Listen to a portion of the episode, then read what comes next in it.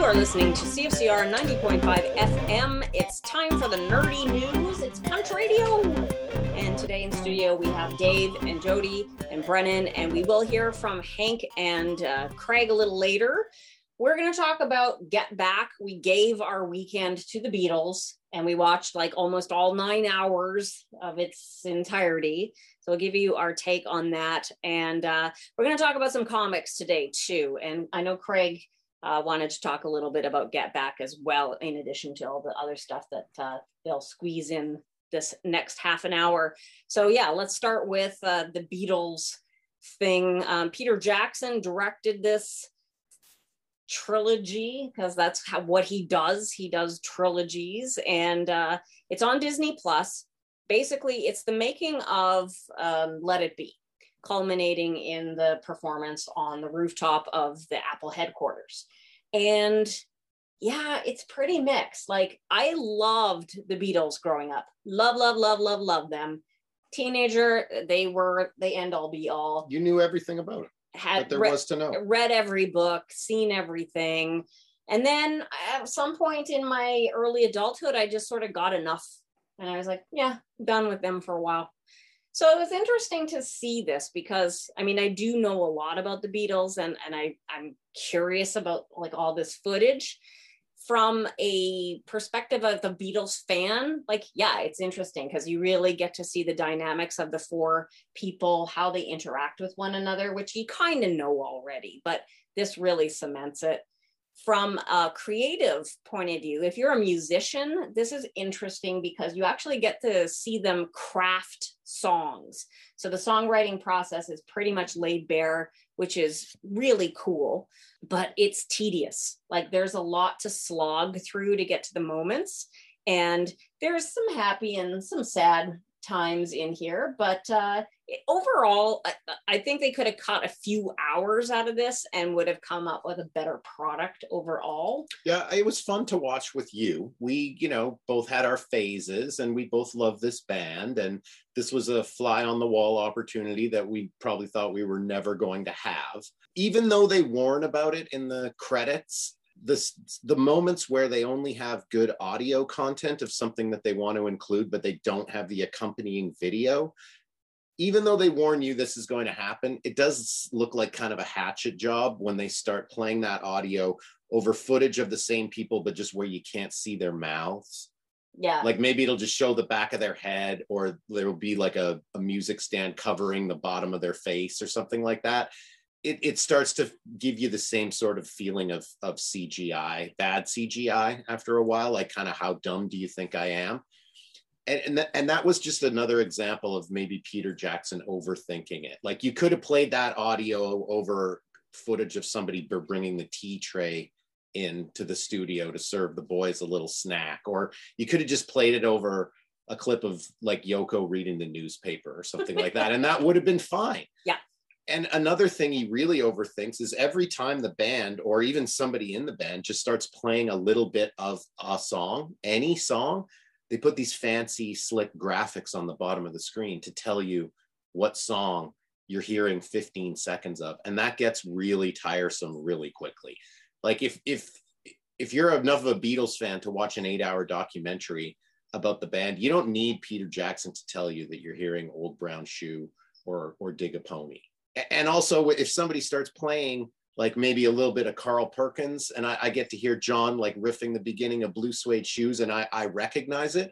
I like the feeling that I get that tells me that I'm clever when I recognize that.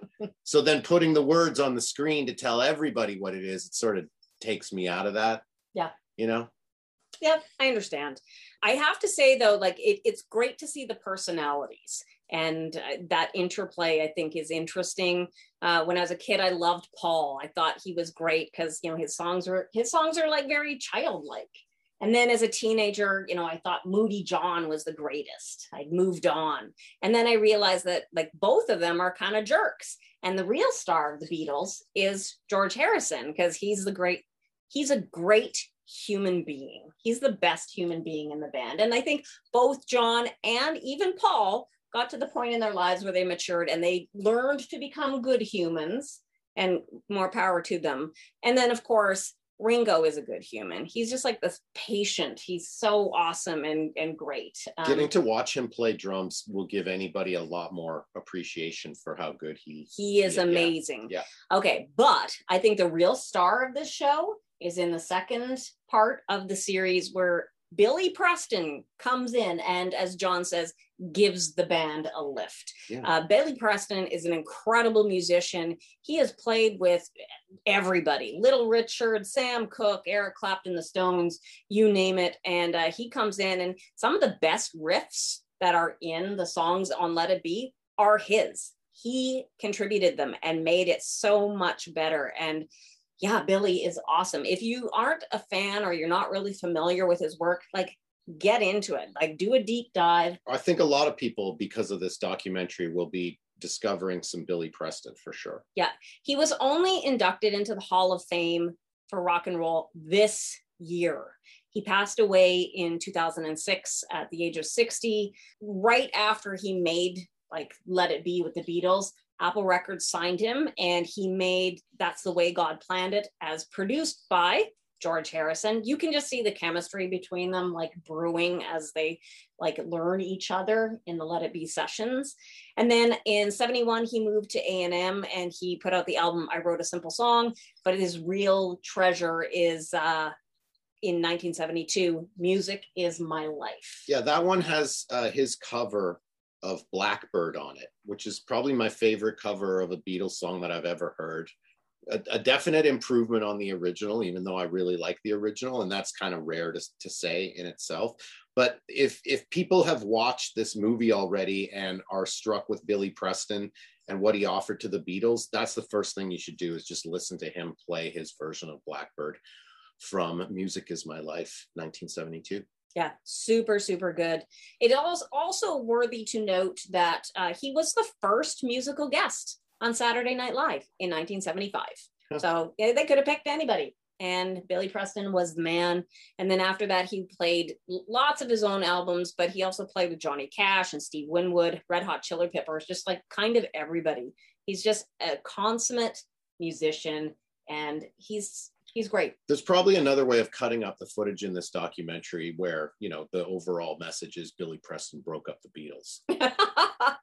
you could. Yeah, it wasn't wasn't Yoko, it was Billy Preston. Yoko wasn't a good enough keyboard player to break up the Beatles. No, that's true. Another, if you like this and you haven't seen Living in the Material World, which came out in 2011, you should definitely put that on your watch list. Uh, it's the story of George Harrison and uh, directed by Martin Scorsese. It's brilliant. It's absolutely brilliant. After you know, because nine hours of rock and roll and uh, documentary wasn't enough. Sunday night we started to d- delve into 1971, which is a documentary on Apple TV, and it's awesome. And we're working our way through it, so I don't want to say too much about it just yet.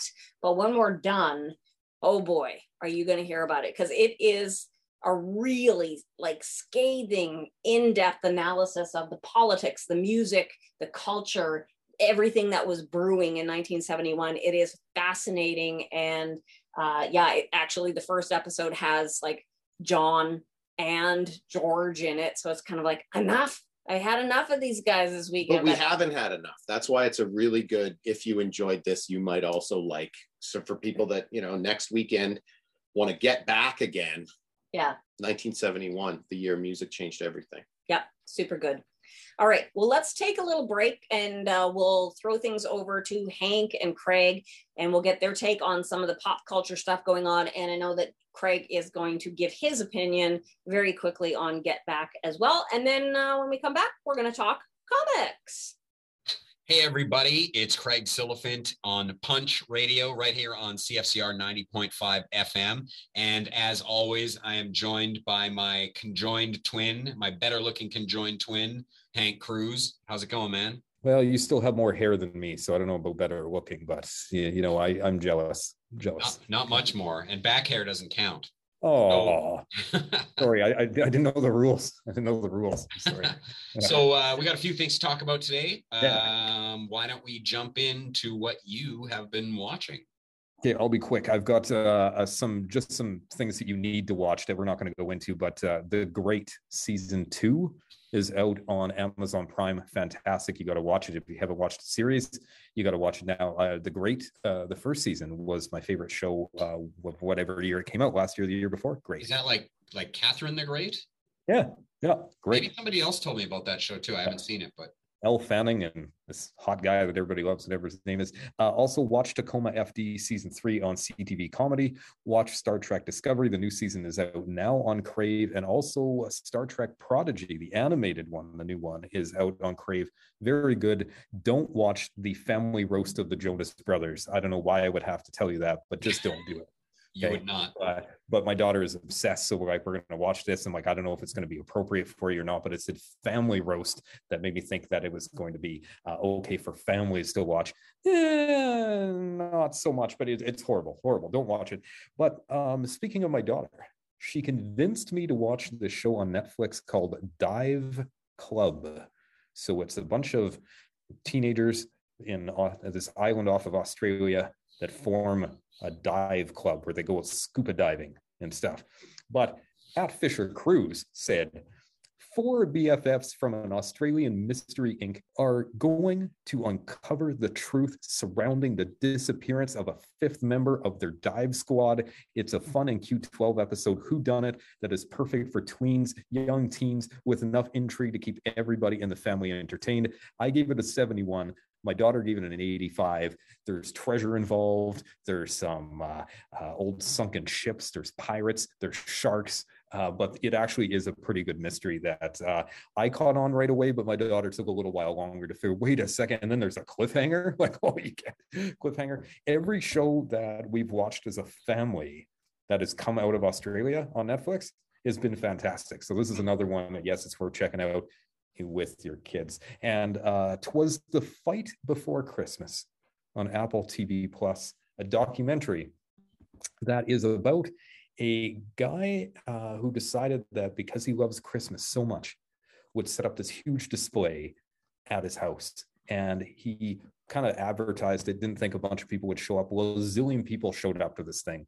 So then he's like, what city? You're going to try to find me because i didn't get permits for having a camel in my yard and blocking off streets and having all this traffic? Well i'm not going to pay any fines and i'm not going to also get any permits. I'm going to move. So then he moves to this subdivision just outside the city limits and he goes to talk to the homeowners association about hey i'm going to do this christmas thing. And they're all like uh what now?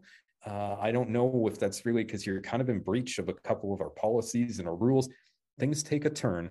This guy goes insane and becomes the neighbor from hell and goes after, and he's a lawyer. I, sorry, I should have said that. He's a lawyer, goes after the homeowners association.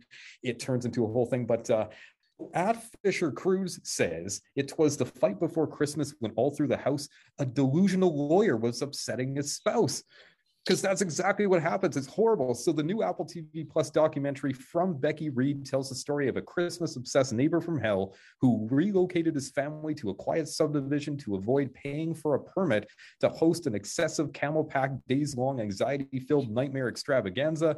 This documentary has it all armed bullies disguised as Christians, a small bumbling homeowners association, raw tension, unethical obsession, one dog too many, and a zillion dollars in legal fees. I gave it an 89 out of 100. You got to check it out. It's like it's too much. It's too much. It is like oh, it is borderline like Tiger King territory there. Like it is pretty good. Yeah, check it out. I I that think I think that sounds fascinating. I will definitely check that out. I have seen a couple things this week. Uh, I don't often do this, but you and I probably both listen to a lot of podcasts, and we don't really mm-hmm. often talk about them on the show here. But I wanted to talk about one quickly. Uh, it's called Story Time with Seth Rogen, and I don't know what you think of Seth Rogen. Uh, you know, I I actually, you know, I don't care what anybody thinks. I think Seth Rogen is actually like a really funny guy, really smart, and uh, you know, and goofy enough though that like it's not, you know, it's not this comedy that's over your head a lot of times. Uh, and probably he's gotten even better since he sort of divorced himself from James Franco a little bit. Uh, what's going on there? But so story time with Seth Rogen, I've heard a few people avoided because they thought it was like Seth Rogen like reading books or something. It's him interviewing people where they basically tell like a story from their life and usually they're like famous comedians or something, but not always. So, for example, uh, he has Paul Scheer, who's a comedian. You know, shows like The League. He's got his own excellent podcast, "How Did This Get Made," with Jason Mantzoukas and uh, June Diane Raphael, his wife. But he tells this story about how he got uh, he he realized he was allergic to dairy at Disneyland. Uh, and like when he was like eight years old or something. And so it's the telling of the story where he kind of explains like his parents were divorced. He uh he was really sick that week and didn't know why but he had to go to disneyland. His dad was taking him. And so like he felt better by the time he got there but he got to disneyland and started eating ice cream and dole whip and all this stuff. You know they end up he starts not feeling good and they go back to the hotel and he just like soils the entire hotel room with like vomit and feces and and you know everything possible. So you know the, i'm not doing justice to the story but he tells the story in a really funny way. But then they also will get other people on the phone. So seth will call like paul scheer's dad to get like his point of view. And in a lot of cases there's a great one with ike barinholtz the actor comedian where like he was lying to his parents all the time. So you get his parents point of view like on on that.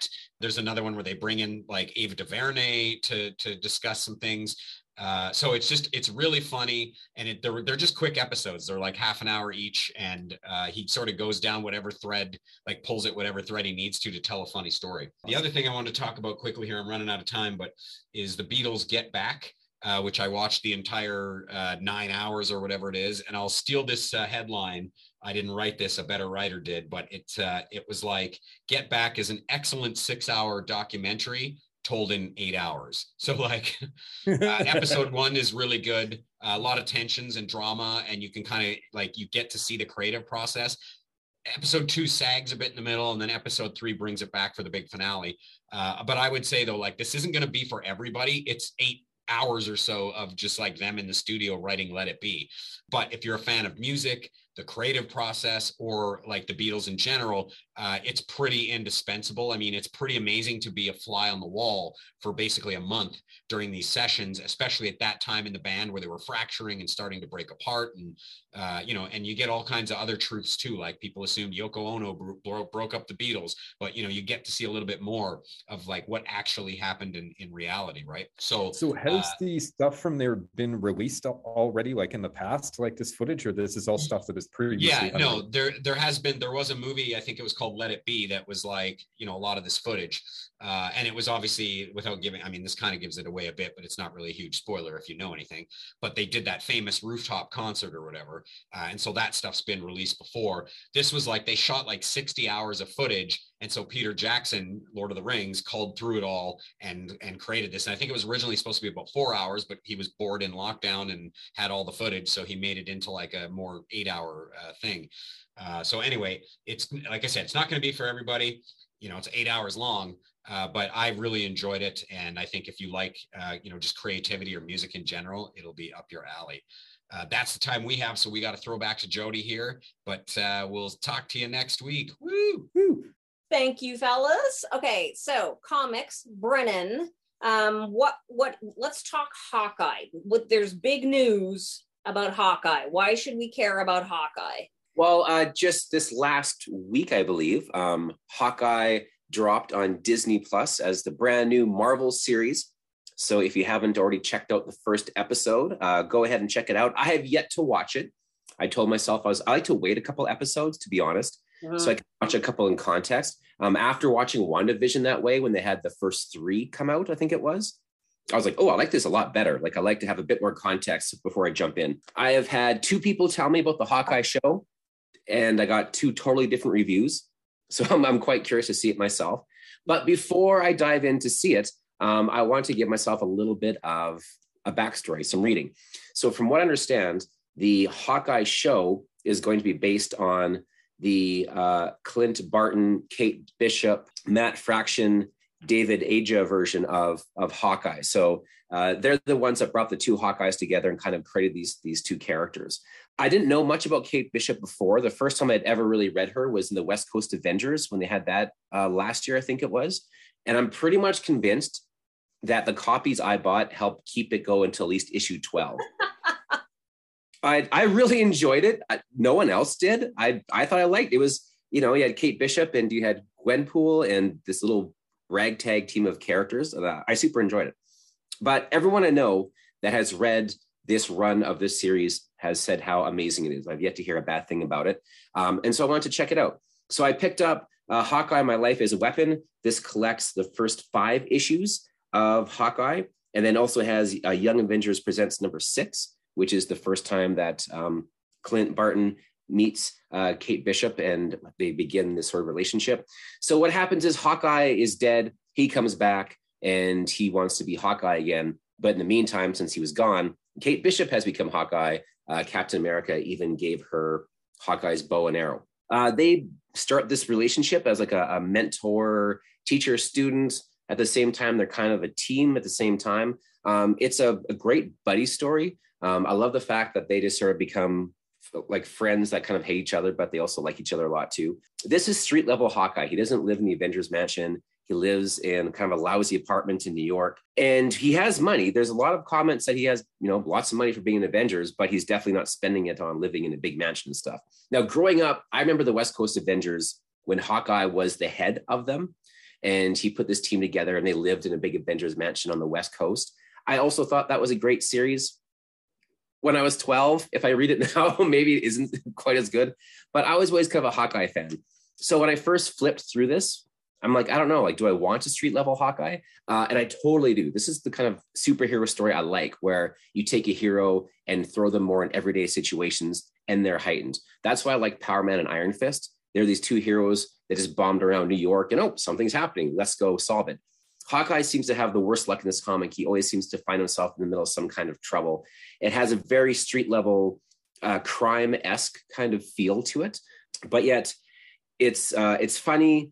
The I love the color palette is very muted as far as the. It doesn't look like your typical comic. Um, it looks like an independently published uh, crime comic. You know, like the stories are great. It's very humorous. Um, I love the fact that almost every time that someone's speaking a different language, so in comics they always have like the brackets and it'll say you know translated from Spanish or whatever. They'll have the brackets and it will say something like sounds like he's speaking in French or Russian saying I think, and then the next one says no, I think there's French in there or whatever. Uh, it's humorous, it's fun. Um, Hawkeye's getting punched out and knocked out at least once once a comic it's it's really good. I I can't yeah, just go buy it. It's a good um I really really enjoyed it. I wish I would have picked this up when it had first come out, but thank goodness we have trade paperbacks so we can go back and and uh, check out these stories. This I'm guessing is kind of like how uh, so WandaVision was quote unquote kind of based on the Tom King vision, and you can tell by style it is, but it doesn't follow the story. I'm thinking Hawkeye is the same kind of thing. So I've heard it's based on this series,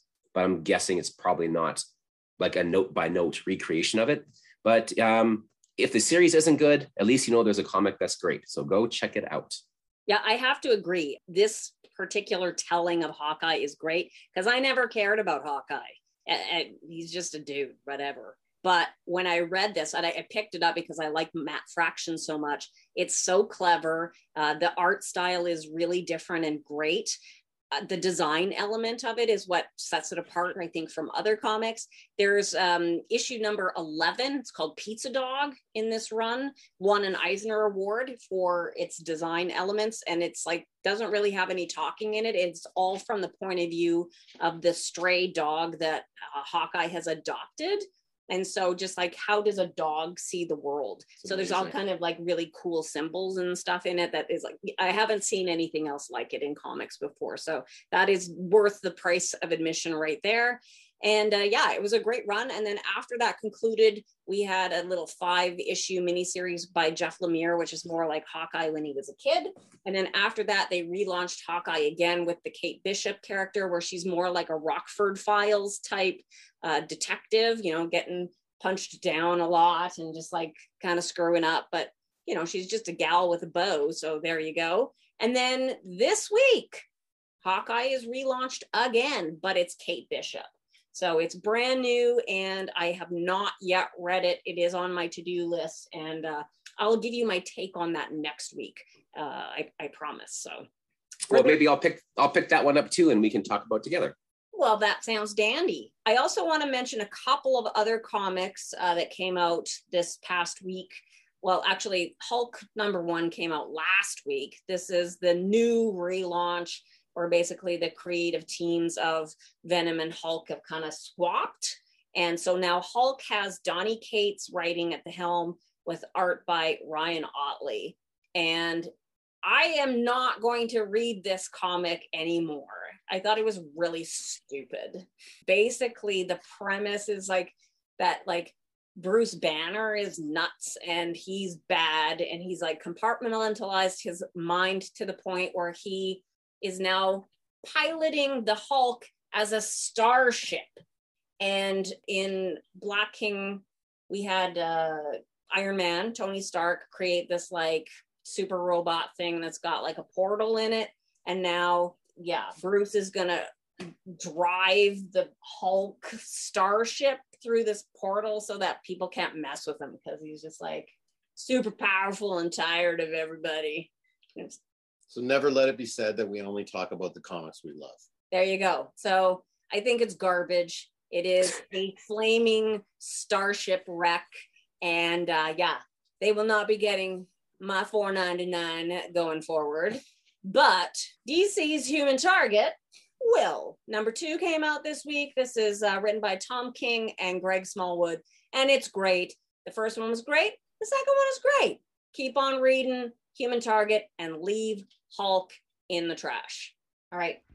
That's it. That concludes another week of Punch Radio. You know where we're at and where we'll be in one week's time. So in the meantime, keep your dukes up.